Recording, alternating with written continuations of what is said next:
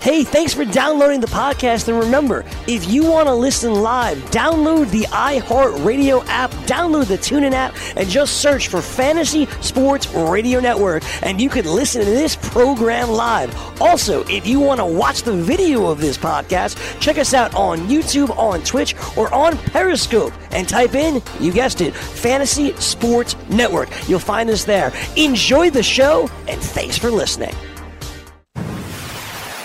You're listening to the Fantasy Sports Radio Network.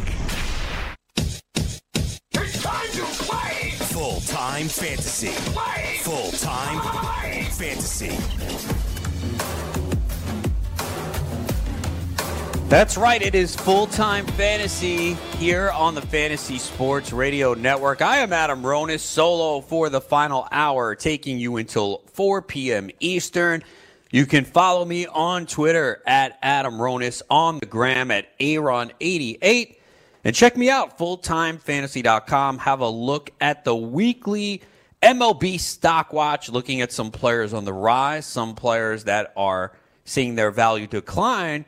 But this could be an opportunity to buy low. It also could be an opportunity to sell high. So you can check that out. Uh, I do have Noah Syndergaard in there, and we'll talk about him a little bit more as he pitched this afternoon. So uh, hopefully you read that article before the game to help you out. Uh, now, maybe things change for his prospective owner, but we'll talk about that. We got the closer depth chart and bullpen updates, which are extremely important in fantasy baseball from Sean Childs, who's going to join me at 3:20 p.m. Eastern. He's one of the top high stakes players around, and he does a lot of work for us here at Full Time Fantasy. Dr. Roto has his NFC North draft review, and we already have the team outlooks for NFL underway. Sean Childs already has the Buffalo Bills team outlook up on the site now. You want to check these out, and I'm telling you right now is the best time to start preparing. You have to, you know, a lot of people like, oh, football's far away. I'll just look at it in July and August. If you really want to be a competitive player and really win, you know, now is when you start laying the groundwork. And these are very in depth team outlooks by Sean. So you really don't want to let this pile up. You want to absorb it little by little. So, like, now's a good time. You know, it's May 2nd. All right, the Bills are up. You'll take a look at it, read it uh, maybe it'll take a day or two to read, depending on uh, what your attention span is. But it goes through the offensive line. It goes through the coaching history. There's a offensive schedule breakdown of how the matchups look. There's a, a look at the offense and basically, you know, uh, the percentage of runs and pass the previous years. He goes through the quarterbacks, the running backs, the receivers, the tight ends, the defense too, the kicker, the defensive schedule. I mean, this is really in depth. And obviously, if there's any changes, he updates them. So the first one is up on the site. A look at the bill. So uh, check it out. Again, just do it uh, day by day, little by little, uh, as the outlooks are posted. And by the time you know July comes around, June, you're, you're or August, you're going to be ahead of the curve. You're going to just really be on top of everything. So now is a good time to really start taking a look at them. And we also can ask your questions on the message boards and the forums anytime you want. Uh, go in depth, and we'll help you out. And you know, I had someone ask a question. They're like, "Here's my team. Where can I improve?" Well, that kind of doesn't help us. I need to know what's on the waiver wire. So that allows you to have that back and forth dialogue with us. He presented me the players that were on the waiver wire. I didn't think any of them were a major upgrade, so I just said, you know, stick with your team for now. Obviously, you're always looking to churn the roster and especially now with so many players being called up and really having a positive impact and all the injuries, you're always looking to improve your team. But you, at the same time, you know, don't want to overreact and just make a move because your team is struggling. So we can go through your teams in depth there on the message boards and forums, and of course, Scout. Uh, I mean, not Scout. See, I'm already at full time fantasy.com slash DFS, where we got you covered for MLB, NBA, NHL, uh, PGA, MMA, and VegasWhispers.com. So you could check all of that out there. And of course, if you're ready to draft for football, we just went over in the first uh, hour. If you missed it, we had on one of the participants from our uh, drafting go best ball format from uh, Tuesday night, uh, picking from the one slot. They went over their strategy, which was a little unique, going Saquon Barkley, George Kittle, and uh, Zach Ertz. So if you missed that, you could check it out on demand in the first hour. But we got a Dynasty startup here, three spots left. So once this fills, it'll start a six hour clock.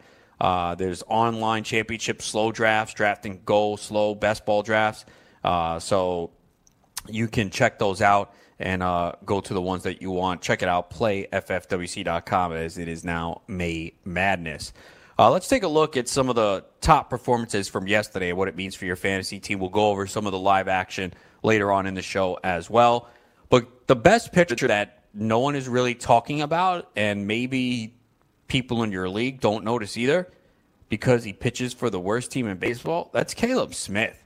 I mean, Caleb Smith, and we talked about him yesterday being a good DFS player. We both liked him, and he was tremendous yesterday once again. Seven innings, four hits, one run, a walk, two walks, eight Ks for Caleb Smith. He now has at least eight strikeouts in four of his six starts. He has at least six strikeouts in all six of his starts. He's gone at least six innings in five of his six starts. He's allowed two earned runs or fewer in five of his six starts. And the one start he didn't, he allowed three earned runs in six innings, which is deemed a quality, quality start in circles today. But Caleb Smith has just been great. And 27 years old, and we talked about it before the year that, and I've talked about it through the first month of the season. There's a lot of value here in the Marlins pitching staff. The problem is you're probably not going to get a lot of wins. But there's a lot of pitchers we can say that in baseball outside of the elite who haven't even pitched to their level. But how many pitchers are going seven, eight innings nowadays? Not many. We're just relying on the bullpen a lot more. The Marlins have nine wins. Caleb Smith has three of them. So he's been fortunate to to get some of them. You know, Pablo Lopez hasn't been. Now his numbers are not as good, but the underlying numbers are good, and I still like Lopez. Uh, and uh, I don't like Alcantara, and I could see him removed from the rotation. But there are some good arms here in the rotation, and Caleb Smith is definitely one of them. He's now three and zero. Oh. He's got an ERA of two and a strikeout rate of thirty three point six percent a 6.7% walk rate, and a 0.83 whip. And we saw signs. He was pretty good last year. Now, the ERA was over four, but we saw the strikeout rate at 27%. The big difference this year is he's really cut down on the walks. And, you know, usually when you have that high walk rate, it's going to lead to a higher whip. And even with a 10.1% walk rate last year, still had a respectable whip of 1.24. You know, I talked about Aaron Sanchez in the last hour because the biggest issue for him is the walk rate, and it's leading to a higher whip people see that ERA, but there's a lot of those walks add up. Eh, there's a few concerns. Obviously, your pitch count is being elevated when you're walking guys like that, so you cannot go deeper into games. Then, you know, you're pitching with runners on base, and the risk of a home run, a hit, extends the inning. And, you know, you're only throwing five, six innings, and that's been the problem with Sanchez. So Smith has cut down on the walks, and it's really helped him this year. And, you know, a lot of people are going to say, oh, well, this is a fluke. Nah, he's legit. I mean, this is a really good arm. The hard contact rate is down from what it was last year at 32.5%. You know, he only throws 92 with his fastball, but he's got three good pitches, the slider and the change. And he's getting a, a ton of swings and misses, 16.8% swing strike rate. He was at 11.6% last year. So, this is a really good pitcher. If someone is looking to deal him because he's on the Marlins, I'd be buying if you can get him for cheap. Now, I think in savvy leagues it will be difficult to do, but there are people who go by name brand. And they're like, ah, Caleb Smith, that's not a big name. Uh, it's the Marlins. They're not going to win a lot. Maybe I should deal him right now. I'd be looking to buy. I really would. If someone's going to give me Caleb Smith, uh, I'm buying on him. If he has, I, I, you know, if he has another bad start, or he hasn't had one yet, but say the next time out he has a bad start, I'm buying then too. So certainly believe in uh, Caleb Smith. He's been tremendous. Obviously, the big story from yesterday was uh, Corey Kluber, and you know, just real unfortunate here if you are a Corey Kluber owner. And we know Kluber always gets off to a poor start. He usually struggles in April and then turns it around. But uh, he is going to be out uh, for an extended period of time. I haven't seen any update today, but he was diagnosed with a non displaced fracture of his right ulnar bone. He was hit by a line drive that was 102.2 miles per hour off the bat in the fifth inning, and he was immediately removed. And I haven't seen the timetable yet, but it, it's going to be several weeks. I wouldn't be surprised if it's two months. So, really tough break. Now, Kluber wasn't good to begin with for his fantasy owners. A 5.80 ERA, a 1.68 WHIP, 38 strikeouts, 15 walks, into seven starts. Uh, and especially against the Marlins, I think people were expecting him to produce. But we did mention yesterday we did not like him in DFS. We liked Caleb Smith better. And, and I think Kluber was going to improve anyway.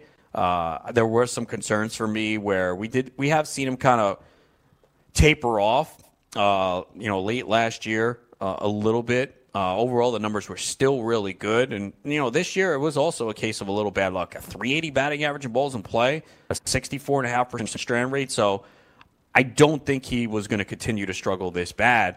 I just don't think he would have uh, maybe been as productive as where people were drafting him. Uh, the biggest thing was their walk rate was up 8.9%. This guy's been in the 4 to 5% range the last two years. In fact, the last two years he's been below 5%. So when you see 8.9%, definitely a concern. Uh, but yeah, there were slight things there, and it wasn't a major thing. The velocity was slightly down, but I think he would have been fine. Uh, swinging strike rate was still there. It was just some, eh, for some reason, I don't know what it is. The first month of the season, maybe it's the cold weather. Can't blame him pitching in Cleveland. Uh, and I know the weather has been a little bit more mild than we expected. I haven't looked at each specific outing for Kluber, but weather certainly never great in Cleveland when you're playing those night games. But uh, definitely a big loss for Cleveland here. They're without Kluber now and Clevinger, and they've still managed to to play well and have a winning record despite the slow start offensively. And we'll have to see how long they can keep that up. Uh, do they become sellers? We've heard a lot of rumors in the offseason about them potentially dealing Kluber or Bauer. So that is definitely something to keep an eye on, especially with the Twins surging in the AL Central, which to me is not a surprise at all. I think when I saw the the over under for the Twins at one point it was like 84. I'm like, wow, I love that over. Uh, I didn't put any money on it. I don't really do a lot of futures bets. You know, putting money down, waiting six months. I'm okay with it, but it's not something I typically do. But I did do it for uh, a column uh, on the site before the year, and I pretty sure I had the Twins as an over in there. I have to go back and look, but I know that was definitely one of my favorite ones. Uh, I still have concerns a little bit about the Twins pitching, but what are their pitchers who has really done well? And I thought this was a key start for him because he had a couple easy matchups so far, and Houston is a tough lineup, even though for some reason they have days where they explode and days where they're quiet. But Martin Perez yesterday, very impressive performance uh, going up against the Astros. And uh, you know, there was talk in the spring about Perez that his velocity was up, and he's kind of ditched the slider. The Twins wanted him to throw a cutter a little bit more, and he looked very good yesterday. Eight innings, no earned runs, seven strikeouts, and his ERA is 3.41. So, very impressive start for Perez yesterday. Uh, I think he was on the waiver wire in a league or two over the weekend, and I put in like a small bid uh, because I really didn't need a pitcher in either of those leagues. Looking back, maybe one of them I should have taken the shot, and it was a league where I, I didn't have to put him in. In Tout Wars, if you pick up a pitcher or any player, they have to go in your lineup for the week. So uh, I think he was added, but so far he's pitched in seven games, four of them are starts. He's got a 3.41 ERA. Strikeout rate's at 20.4%. Walk rate is still high, though, at 9.5%, and the whip is still high at 1.4, and that goes back – to what I said earlier is, you know, if you're going to have that high walk rate, it's going to affect your whip most times, even if you're able to escape and keep that ERA down. But a 33.3% hard hit rate for Perez, so that's good. And uh, the velocity's up like two to three miles per hour. I mean, he's averaging 94.7 with that fastball. That is really big. And again, he's added this cutter. So that's, you know, a lot of times you're like, oh, the same old pitcher. He's been the same. Uh, it's a small sample. But when they change their arsenal – and you see drastic changes in a few stats, it's time to pay attention. And you probably should have already grabbed him anyway. It's probably too late in a lot of competitive leagues. He's probably sitting out there on the waiver wire in a 12 team league. And I think it would really depend on what the alternatives are. But, you know, he's getting more swings and misses, 10.6% swing strike rate. He's throwing more first pitch strikes. It's up 5% to 64.6%. So I really wanted to see how he performed yesterday because the Astros, to me, are one of the tougher offenses to pitch against. So, uh, if he would have went out there and had a bad outing, I might have said, all right, here we go, same thing.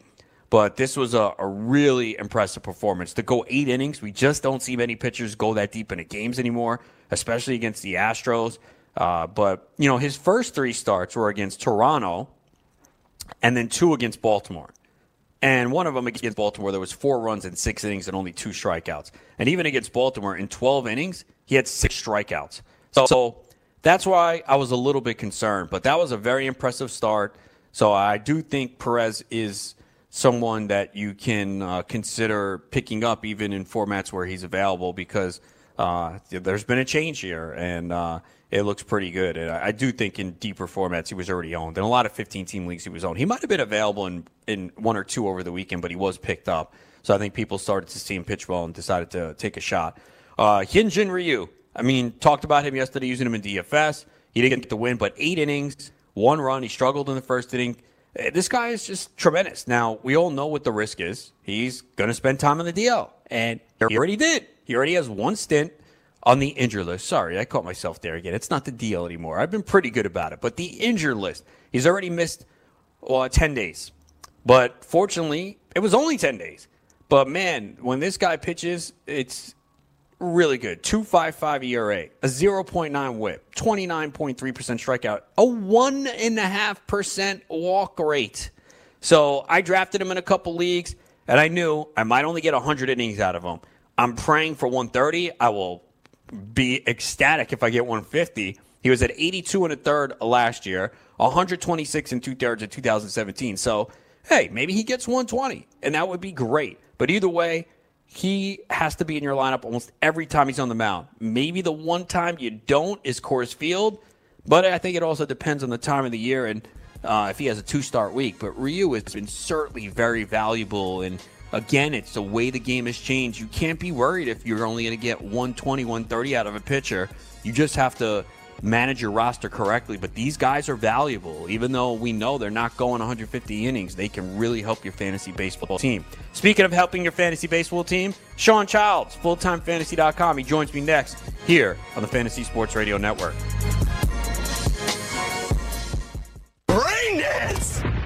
Make it rain nothing Josh Rosen did, nothing that this kid here, Daniel Jones, has done, deserves the kind of scrutiny that they are receiving simply because the organizations don't know what the hell they're doing. The lack of organizational integrity is not the fault of these guys. We need quarterbacks. There's only 32 of them in the league that start. He's good enough to fill one of them. You just got to be a little patient. Get to know the kid before you stick a fork in him, is all I'm saying. Weekdays, 6 to 9 a.m. Eastern on the Fantasy Sports Network and on your popular podcast providers. The following ad contains shocking material. Listener discretion is advised. Is someone in your family playing a dangerous game of Russian roulette? Over 43,000 people die a year from drug overdose. 120 people a day. Five people every hour. One person every 12 minutes. 88,000 people die every year from alcohol abuse. Over 240 people a day. 10 an hour. One person every six minutes. Somebody you know may be next. Learn how to help someone you love get away from the drugs, alcohol, and bad influences. With the FMLA, people can take a leave of absence from their job and still keep it. Call now and learn how we can help you. 866 484 9621. 866 484 9621. That's 866 484 9621. DailyRoto.com.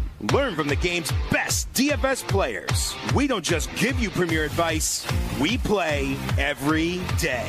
All major sports, all year round, we never stop. Industry leading DFS tools and custom projections. And now, the DailyRoto.com Optimizer. In minutes, build and optimize lineups for cash games and tourneys. Learn from the game's best DFS players. Join DailyRoto.com.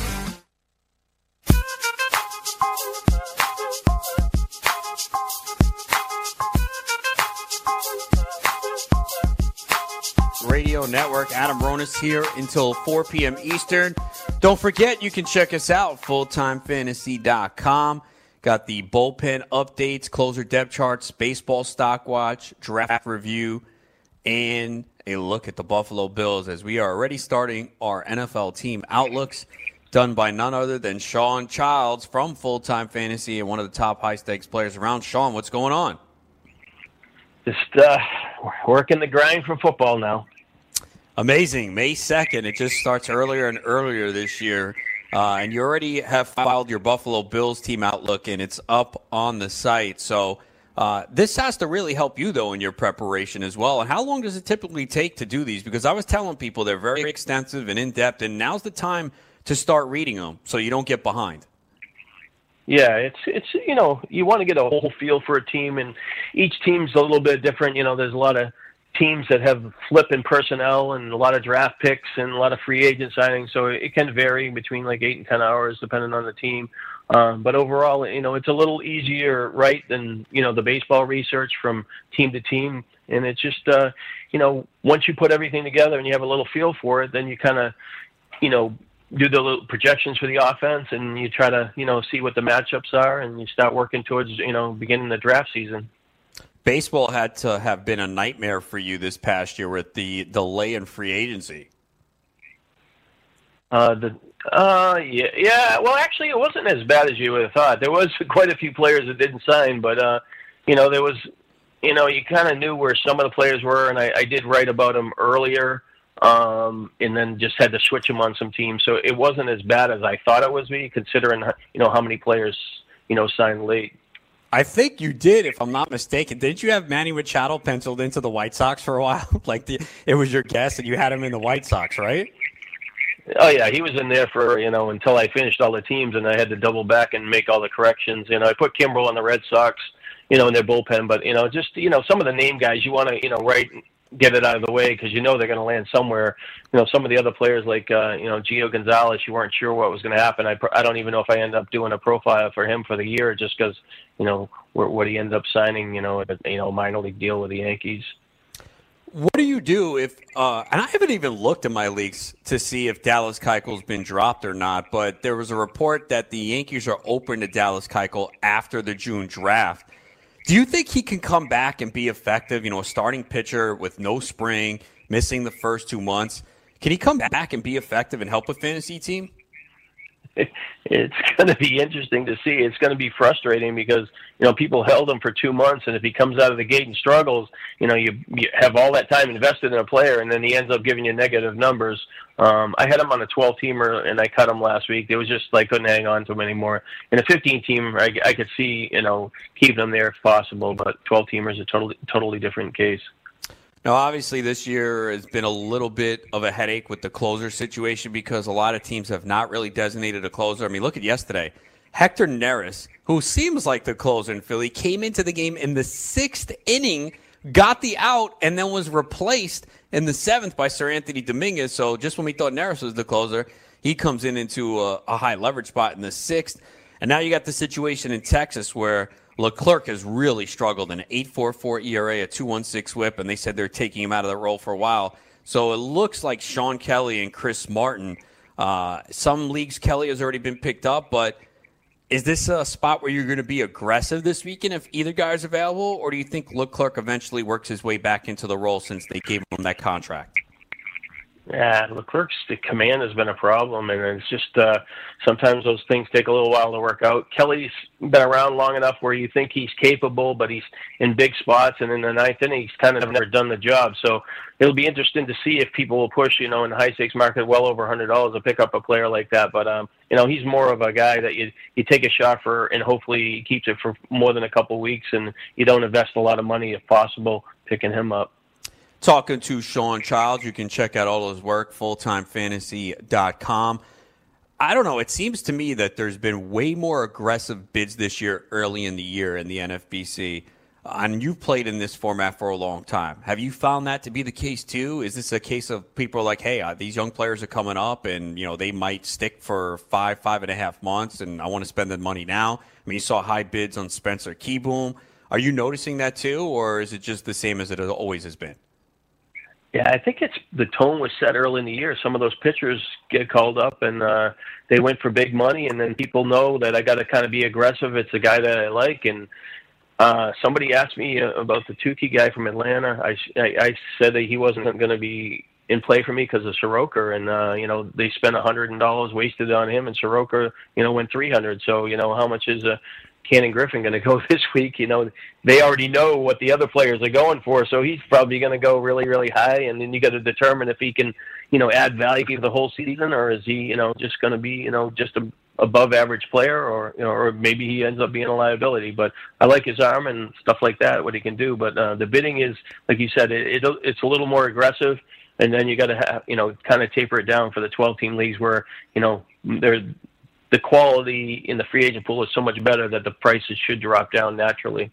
That is absolutely true because I'm playing in a 12 team one as well. And you just do not have to spend as much. You don't have to be as aggressive because there's just way more players available in the player pool. And it's it's just a, an adjustment when you're used to playing in a 15 team league all the time and then you go to the 12 man it is night and day in terms of free agency and you have to be able to see that early on in order to have success yeah you, you know if there's some wise guys in your leagues by names if you play along long enough and you can get a feel for you know if there's somebody that shouldn't get dropped and if you should be aggressive. Um, but overall you know, you need a closer, and then he's, you know, kind of a questionable guy, and he's, you know, thirty, forty dollar guy. That's you probably can get him all day long. But you know, we're, you know, in a in a fifteen team league where there's, you know, a lot more players being held in the bullpens. It's it's a lot more difficult to get those type of players. So, it's uh it's more of a you know experience thing to help you in some of those areas. Who has there been a player or two that you really opened the bank on this year and spent some money in the high stakes leagues, or have you kind of been conservative with your FAAB so far? Who's been the big spender uh, on a player if you have so far this year? In a 12 teamer, I only have two teams I think I'm managing. I, I did get Soroka for 112, which is probably 100 less than he went and in the bottom tier of the 15 team leagues. Um, in the 15 teamer, um, I haven't really made any really, really big bids yet. I'm just waiting for you know, the right players call, uh, get called up. I am holding, you know, Cole Tucker, uh, uh, not Cole Tucker, uh, Kyle Tucker from Houston, the outfielder, waiting for him to possibly make a you know a push to Houston. Um, so I kind of trying to play the play a little forward thinking and drafted a couple players that I thought would help me, which you know kind of compromises some of my bench spot. But everybody's looking for pitching, and then I haven't spent for the you know the top top guys in the 15 team league yet. Do you like the NFBC format where you cannot bid on these rookies until they're called up. Obviously, if they're drafted and cut, it's different. But do you like that? That everyone gets a, a, crack at that player, or do you think a player should be rewarded for maybe having the forward thinking to pick up a player and stash? It actually it, it improves the value of the free agent pool. Um, I think it makes it better overall. If if you're going to be a shot guy and you want to draft a guy and carry him, you should be rewarded for that you shouldn't you know draft them and hold them and then let somebody else be able to pick them up you know five or six weeks later because they're paying attention and the and the rest of the league isn't. So i think it's the setup is is really good for that part of the game. Um, people get frustrated because they let you know they want to be the wise guy that can pick at the you know the minor league free agent pool. But i think that you know it's it's part of the game. And it, you know if you eliminate you know that part of it where you can just go at any time and shop in the minor leagues it would you know when anybody gets called up is they're going to be lesser tier players. So um, you see how much money gets spent for these players out of the gate, and even at the end of the year, there'll be plenty of teams with leftover money. So you know it's hard for everybody to spend all their money over the long course of the season, even though it's 26 weeks long of free agency. Blake Snell was absolutely dominating, and then he had this toe injury, and he's made two starts since coming off the IL, and they haven't been good. Seven runs in three innings yesterday against the Royals. Is this a case where maybe Tampa brought him back too quick? Because, you know, this is not what we saw from Blake Snell before he got hurt. Yeah, I mean, it tur- it's, like, it's almost like a turf toe type of thing, you know. When a running back gets it, it's like doom, you know. So, you know, is this the case for a starting pitcher? So, you know, we, we don't usually see this kind of injury happen uh, to a pitcher, but um, you know, based on how he's uh, pitched the last couple of games, you got to have some concerns of his, you know, if he can repeat where he was at the beginning of the year, or even follow through for where he, you know, he did in 2018. So uh, he's a he's he's a good player, and you know maybe just needs a little bit of time to recover from his injury. But as of now, he you know owner is going to be a little concerned. Talking to Sean Childs, you can find him fulltimefantasy.com. Uh, Martin Perez, very impressive performance yesterday. Eight scoreless innings against the Astros and we've seen the velocity up, a change in the pitch mix. Uh, was Perez someone that you have picked up? Were you on him? And are you buying what he's doing? Is he a different pitcher, and could he be a valuable fantasy asset going forward? you know, I hear this street talk, and then I hear, you know, know, know what he's done in the past, and and he hasn't lived up to expectations. He was a free agent in I think a 15-team league this week. I looked at it. He was pitching against Houston, and maybe he has not great double starts the following week, and I was like, I just can't do it. you know, it's like I, see, you know, I see disaster around the corner, but you know, he, you know, a friend of mine, Eddie Gillis, is in the high stakes market. He's been holding him, and he's pumping him up, you know, for a guy that's invested in the high high dollar league, and uh, you know, so far he's been right. But uh, he, you you've got to like what he did in his last game and his direction. So he, he obviously he's going to be better pitching for a better team this year. But um, you know, overall his whole foundation skill set doesn't seem like it's right, and it's going to probably you know come back to where he's going to be just an average pitcher for me. Yeah, I had the same situation in two 15 team leagues. He was out there, and in that those leagues, my pitching's actually been pretty good. And I was just like, I put in a small bid, but not enough. Uh, same thing, kind of looking at the Houston start, but I thought that was a really good start for him. Interested to see what he does going forward. Uh, Jose Martinez, you know, I have an NFBC roster where I've been battered by injuries, and I I was forced to cut him like three weeks ago, and I I said it at the time. I said, you know, he is going to wind up playing every day. There's going to be an injury, and of course, it happened. But now Dexter Fowler's back. He's been dealing with the flu, so he's been out. Harrison Bader is back. He's been playing. All Martinez does is hit. He's hitting 375. We know his defense is atrocious. What do you think they do here with Martinez? Do they say, hey, look, he's hitting. We're just going to keep him in there we'll rotate Fowler and Bader? Uh, because Martinez could be a real valuable fantasy player.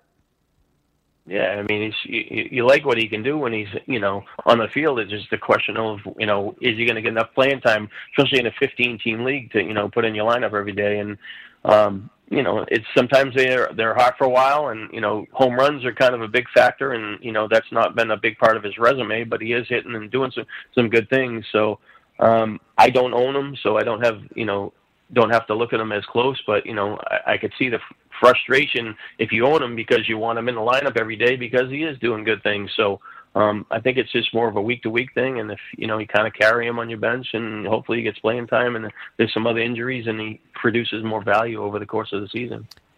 Uh, Kris Bryant off to another rough start. He was a player for me. I was not targeting. If he came as a value in the right spot, I would consider him. I don't own him anywhere. Where were you on Kris Bryant before the year? Do you own him in? Are there legitimate concerns here? Because I know the shoulder was a problem last year. Supposedly he's healthy, but we're not seeing power again. Well, I I'm looking back. I do have him on two main events in the 15 teamers. I was looking for a guy that I thought possibly could, you know, maybe hit 300 and you know hit 30 something home runs, steal a few bases. And when you see his first couple of years in the majors, you're like, that's pretty impressive. He's hurt last year um, kind of you know getting drafted later than what you think his skill set is. But you know, looking back, I probably his projections and his overall like, scout score number that we were using, you know, um, was lower than like a Bellinger. So I think I had him in the wrong order. Like I should have had Bellinger and made sure I got him, even though I really liked him and I do own him. Um, and maybe finesse Brian. So I'm kind of disappointed. I think he'll be okay. I think he's trending in the right direction, uh, and he and he does have that you know breakout upside that he can get hot. He just hasn't done it in two years. Yeah, uh, and, and, some of the numbers are not too bad. Like the strikeout rate is down, the walk rate is up, so there definitely is some potential there. And we do see guys get off to a slow start. Another guy off to a slow start that I think people were hoping for a bounce back is Joey Votto, and you know the power was way down last year. But when you look at Votto right now, the strikeouts are way up, the walks are down. He typically is a slow starter, but he's getting older. I mean, he turns 36 this year. Uh, is there real concern about Votto and that, that he's just not the same player he was and age is catching up?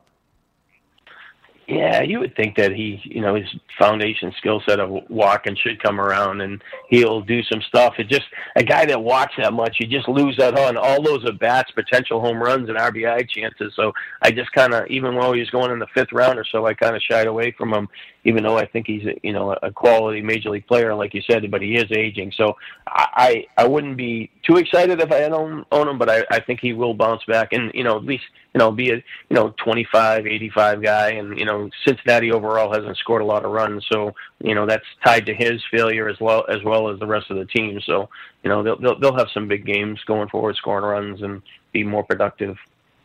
Uh, I was completely off Jon Lester this year. He started to really struggle in the second half last year. But man, uh, his highest strikeout rate in a long time. He's not walked anyone. His whip is 0.96. Another good performance yesterday. Uh, did I bury Jon Lester prematurely, or do you see him uh, not? Well, he's not going to have an ERA in a two, but could, could this be a guy that has an ERA in the low threes this year? Yeah, I'm. Last year he pitched pretty well for a good part of the season, and then he kind of faded, and you know, and then you know you saw where he got drafted this year. So he's looked pretty good over short start. Uh, start so uh, I would like it if I have him, but I wouldn't say that I found gold yet, even though he was discounted in draft. So um, it's a long season. The Cubs need some starting pitching to pitch well, and he's he's got the resume to at least you know produce a low three ERA with some decent strikeouts. So um, you know, maybe we were just, you know, overlooked him a little bit on draft day, but he, he might, he, it could go either way with him, but I think he'll at least be steady. Yeah, for sure. Uh, I do think there's got to be concerns going forward, but, you know, so far he has been really outstanding for the Cubs this year. Uh, Shawn, thanks for the time. Let people know what you got coming up on fulltimefantasy.com. Yeah, we got you know Miami. I'm working the Miami Dolphins probably out tomorrow, and then not one more team uh, this week, and then you know kind of you know three or four teams will be coming out each week, and we'll do the close report, the waiver wire, and then you know the rankings on Monday night for baseball. Um, you know to you know keep keep in touch with the you know Major League Baseball stuff. So it's uh it'll be a grind, and the projections will be out probably in uh, late June. Well, I've always said if you want to win and have success, you got to put in the work, and that is something you certainly do. It always pays off in the end. So, Shawn, thanks a lot for the time, and we'll talk soon. All right. You have a good day.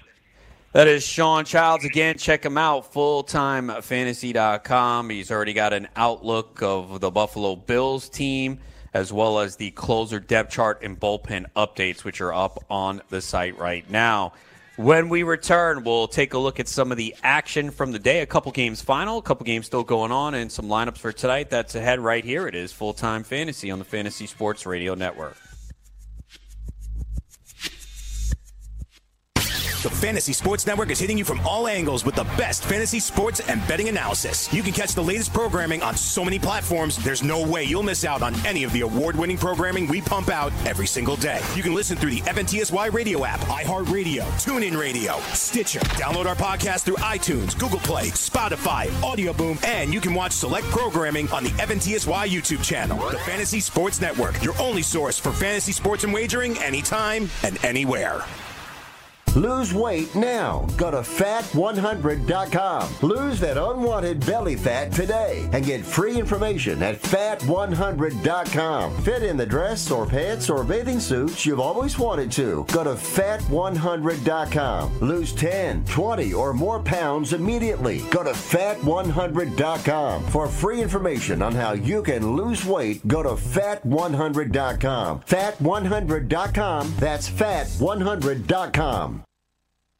Are you single? Everyone single is looking for the best date possible. Well, I found one website that can find you the best date, and it's called thebestdate100.com. Just go there and log in for your free trial and see if you can find your new and maybe last best date. Remember, you can find the best date of your life at thebestdate100.com. That's thebestdate100.com. One more time, thebestdate100.com. The morning after. This is all bigger than and a little Florida town. It was political. There's other names, big time names. It's right up the street from Mar-a-Lago. Kraft's not the only one that went there. I don't think Schefter was making it. Schefter saw the police report and he said, holy like Robert Kraft is a nobody next to some of these people. Adam Schefter has never uttered another freaking tweet, word, or sentence about that. Weekdays, 9 a.m. Eastern on FNTSY Radio and on your popular podcast providers.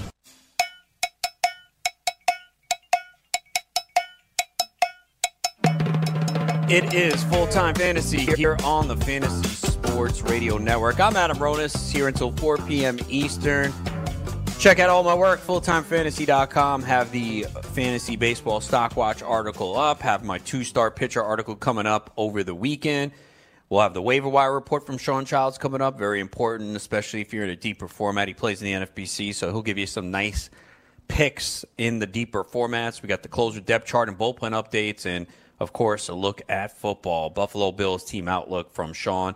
And you could ask your questions on the message boards and forums. In addition, fulltimefantasy.com slash DFS for your DFS needs, fantasy baseball, uh, DFS baseball, NBA, NHL, PGA, Slack chat, lineup optimizers, all that good stuff to help you out. And playffwc.com. It is May Madness, so hop in a Dynasty League startup draft now. We have best ball formats with uh, slow clock, uh, slow drafts. You know, six hour clock. I think some somewhat four. You can go there, check it out, see which uh, fits your needs, price point, uh, data draft, slow draft, whatever it is. We have you covered. PlayFFWC.com.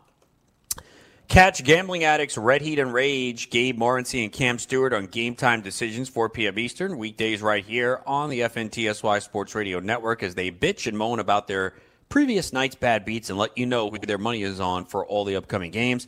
And they bet on all of them. You can also watch the broadcast on YouTube and participate in the chat room or watch it on Periscope, Twitch.tv, or countless of other popular OTT platforms. Become part of the show. Tune in for the entertainment, the knowledge, and for the extra money they'll be putting in your pockets. It's game time decisions weekdays at 4 p.m. Eastern. And uh, I've been giving my picks out here over the last few days. Gave you two winners on Tuesday. Yesterday, I gave you under 219 and a half on the Portland Denver game. I said if I was forced to pick uh, by the spread, I would have taken Portland getting the four, but that wasn't officially on the record, so I won't count that. I'm not really feeling anything today in the NBA. It's one game. It's Toronto, Philly. Uh, so I'm not going to give a pick for the record. If I had to make a pick, I think I would take Toronto minus one and a half. But I, I just don't have a, a good feel for this game. I really think it can go either way. I still think Toronto's the better team. Uh, obviously, Philadelphia getting home, but I just wasn't impressed with Philadelphia in game two. I know Joel Embiid had mud butt. He didn't feel well. So they didn't get anything from him, but Simmons didn't do much. Tobias Harris didn't do much either. So uh, Toronto's a good defensive team. So if anything, I, w- I would also take the under. But I'm I'm not as of right now. I'm not putting anything on the game tonight. Uh, but I do look forward to seeing it. Uh, probably have some picks for the NBA tomorrow, but not really feeling it tonight. Uh, so I don't think I'm going to put anything uh, on the game, uh, let's take a look at the action from this afternoon. We do have a couple of final scores. The Mets beat the Reds one to nothing. The story of this game, offensively and pitching wise, was Noah Syndergaard. Not only did he hit a home run, his second of the year to account for the only run, but he also went the distance. And this was a very important start for Noah Syndergaard. And you know, players don't say it, but I saw some quotes after this game where Syndergaard said he felt like he was close to rock bottom, and it was very important. DeGrom kind of mentioned that the other day, too. So, you know, these guys are human beings, and they see the numbers, and, you know, as dominant as they can be, they want to go out there and show themselves, hey, I, I, can still be that dominant player. Now, I went in depth today in the stock watch about Noah Syndergaard, and I mentioned that he's a guy that I'm still buying on at this point. There are still some concerns with him. Uh, but he was definitely experiencing a lot of bad luck. I mean, his batting average of balls in play, I think, coming in today was 390. So just in this outing alone, it was 200. So you already saw some regression where he's down to 345. Now he's typically a guy that has a high batting average on balls in play, and the Mets defense does not do him any favors. This is not a great defense. They make a lot of mistakes. So when you look at batting average of balls in play for a pitcher, uh, it can tend to be high sometimes when the defense behind him is not that good, and that is part of the problem here. But Syndergaard's strand rate is still very low. Uh, and, you know, he's got a 5.02 ERA even after this outing, but a FIP of 3.19.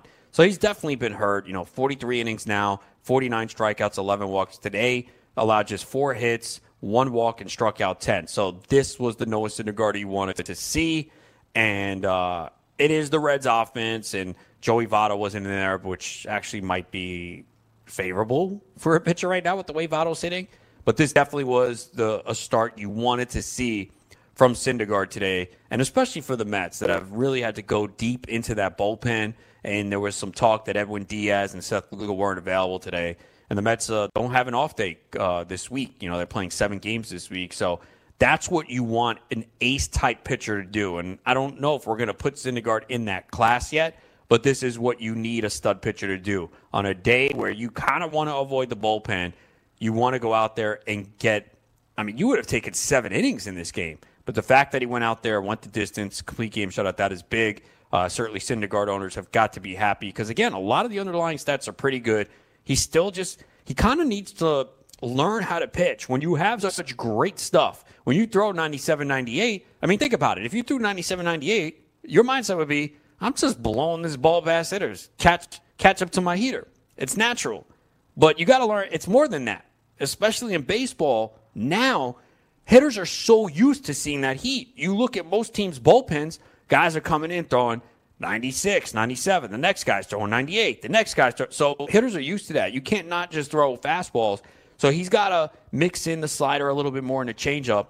And then I think he can really take a step up to become a more effective pitcher. But a lot of the underlying stats were positive for him. So some good signs there. Obviously, the Mets, I don't know why. The Mets suck at home. They're, they're 7 and 8 at home. They play better on the road. I don't understand it. And uh, they did not hit well in this series credit the Reds pitching staff. Uh, I think I saw last night at one point they had like a 3.23 ERA as a staff. And I've talked about it in the preseason. I really like this pitching staff. I love Sonny Gray. I love Luis Castillo. I like Anthony DeSclafani. I did draft him in. I, I, took him in a Scout 44, and I took him in the GST league. I wound up dropping him uh, about a week or two ago, which kind of don't love that now. But they have some good arms in this rotation. Tyler Mahle is okay. I actually did deploy him in a 15 team league this week just because I'm so battered by injuries and the waiver wire is thin, but he was solid today. And actually, he is receiving the lowest run support among starters in baseball. And uh, obviously, that continued today. He went five innings for it, a run, no walks, seven Ks. His ERA is 409 despite him being 0 4. And I don't love him. I'm not, this is not a ringing endorsement of him. To me, he's a borderline 15 team streamer, and I actually did not want to start him today. But my other option was Lucas Giolito, and on Monday I wasn't sure if he'd be back. So again, uh, but I, I, think overall the Reds do have a good pitching staff. Uh, I'm not a fan of Tanner Roark though, uh, but uh, you know I like Gray, uh, DeSclafani, and you know we'll see. Alex Wood has not been able to stay healthy. Uh, I was not a fan of him just because of the injuries, and uh, he's still dealing with some injuries now. but yeah, not much offensively today. Yasiel Puig continues to struggle. 0 for 4 to strike and I think he'll get better. We've seen players go to a new team, struggle initially. Puig has ter- uh, oh, usually been a slow starter. Obviously, the weather hasn't been great, so I'm really not worried about Puig. I would buy low on Puig now. The thing you love about Puig is he's playing every day and he's hitting third, fourth in the order. So Puig will get hot. Uh, so I would definitely buy low on him uh, for sure. Uh, for the Mets, uh, we saw Pete Alonso did not start today. They gave uh, Smith a start. He went 0 for 2 but we did see uh, a pinch hit appearance by Alonso. He stayed in the game and he walked. So Mets uh, split the series with the Reds 2 2 as they win 1 0 this afternoon at home.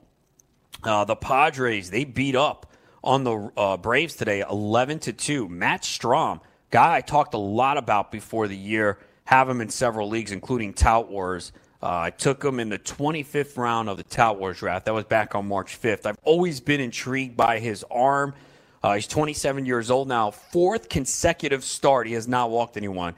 Now, the concern with him is how many innings, and you feel like this is repetitive because I've kind of said it a lot, but how many innings are we going to get out of him this year? And I think anyone who drafted him knew maybe 120, and that might even be a little heavy. You got to worry about him staying healthy. That's been an issue. But he's, uh, you know, through 61 in the third innings last year out of the bullpen and had a 205 ERA.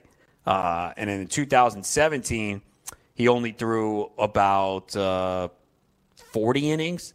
Uh, he threw 14 in the third at Double A last year, so a total of 75 and two thirds innings. So maybe 100, 110, and the Padres are going to be in the wild card hunt too. So it's going to be real interesting to see how they manage Strahm and Paddack and all these young arms because you know they're they're 18 and 14 right now, and you know they they should stay in the wild card hunt. I would think. Uh, maybe even the division. I think the Dodgers are a lot better, but you know they will be in the mix. But Strahm's uh, been really good so far. Now they, he hasn't thrown deep pitch counts. Uh, you know today probably could have gone longer, but he ran into some trouble in the sixth inning uh, where he gave up the two runs. The first five were scoreless. So with a big lead, I can understand them taking him out. He only threw 76 pitches today, but six innings, eight hits, two runs, no walks, six Ks to improve to one and two on the season with a 3.03 ERA. Uh, so I did have Strahm active in a lineup. I did not have him active in Tout, and that was only because I have some pretty good arms uh, to choose between, and uh, he was someone that I benched with one start in Atlanta. But uh, he has definitely pitched well this year.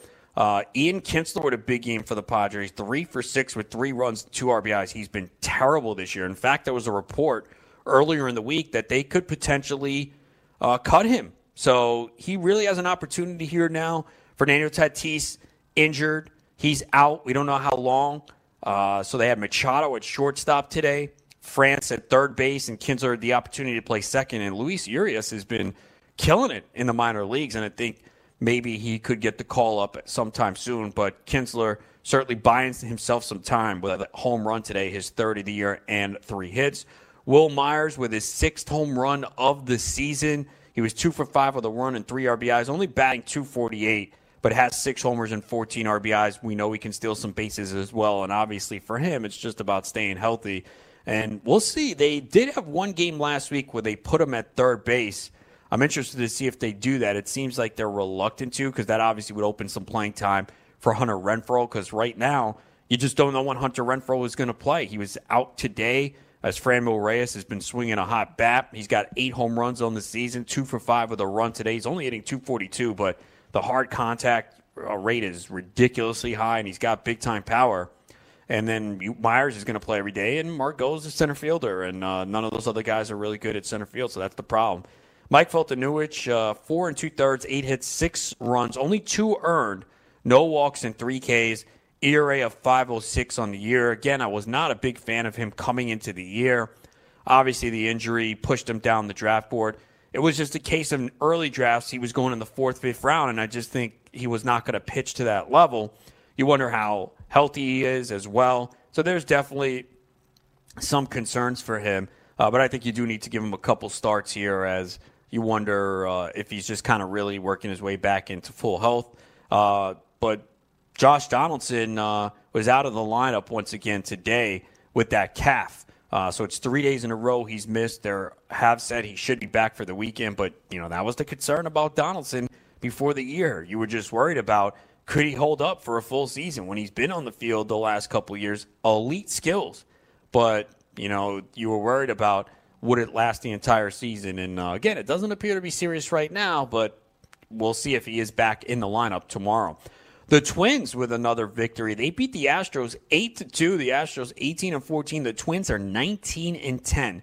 And again, I was very high on the Twins before the year. Uh, they still have some questions in the starting rotation for sure. I love their lineup though, and this is a team that should go out there and, and get a starting pitcher. Now, there probably won't be many great ones on the market, but uh, you know, Jose Berrios, love him, and he pitched very well today. Gave up a home run to Alex Bregman in the first inning but bounced back. Seven innings, seven hits, two earned runs, no walks, and five Ks, just 88 pitches. He's now 5 and 1 with a 2.91 ERA. He is living up to that lofty draft status going in that fourth round of many drafts. Jason Castro is third home run of the season for the Twins. Uh, Jorge Polanco with two more hits. He's hitting 336. He was one of the best values in drafts this year. Uh, Byron Buxton, one for four with a run and an RBI. He's hitting 253, only a 301 OBP. He's been fine, though. You know, he had the scare where he crashed into the wall, but you knew his counting stats were not going to be great hitting ninth. We'll see if he gets an opportunity to move up in the order. I mean, it's tough right now. You know, Max Kepler's done a nice job. OBP is a little low at 333, but Jorge Polanco's been on fire, so there's really not a path for him to get to the top of the lineup right now. And it's not like he's been – uh, that great that you want to move him up. But he does have seven stolen bases on the season, and I think that was a, a big reason for why you drafted him. And so far, he has been healthy this year. So yeah, I have Buxton in a couple leagues, and yeah, I'd like to see a little bit more pop, but the seven stolen bases is really what you're looking for. Alex Bregman, as I mentioned, is sixth home run of the year. Uh, Aledmys Diaz, the only guy in this game with multiple hits for the Astros. He was two for four as Brad Peacock struggled in this one allowed eight hits, two walks, seven runs over three and two thirds, only two strikeouts. His ERA is up to 5.28 on the season.